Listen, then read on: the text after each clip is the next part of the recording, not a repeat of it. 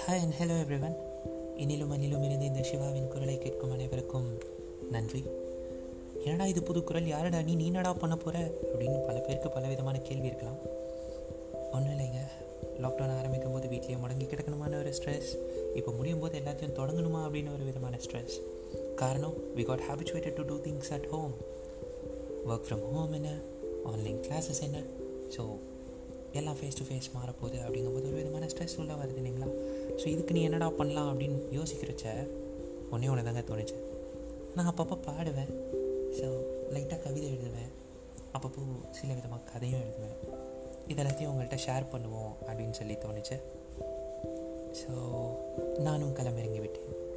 To listen to all this and கொஞ்சம் ரசிங்க. For that stay tuned bye bye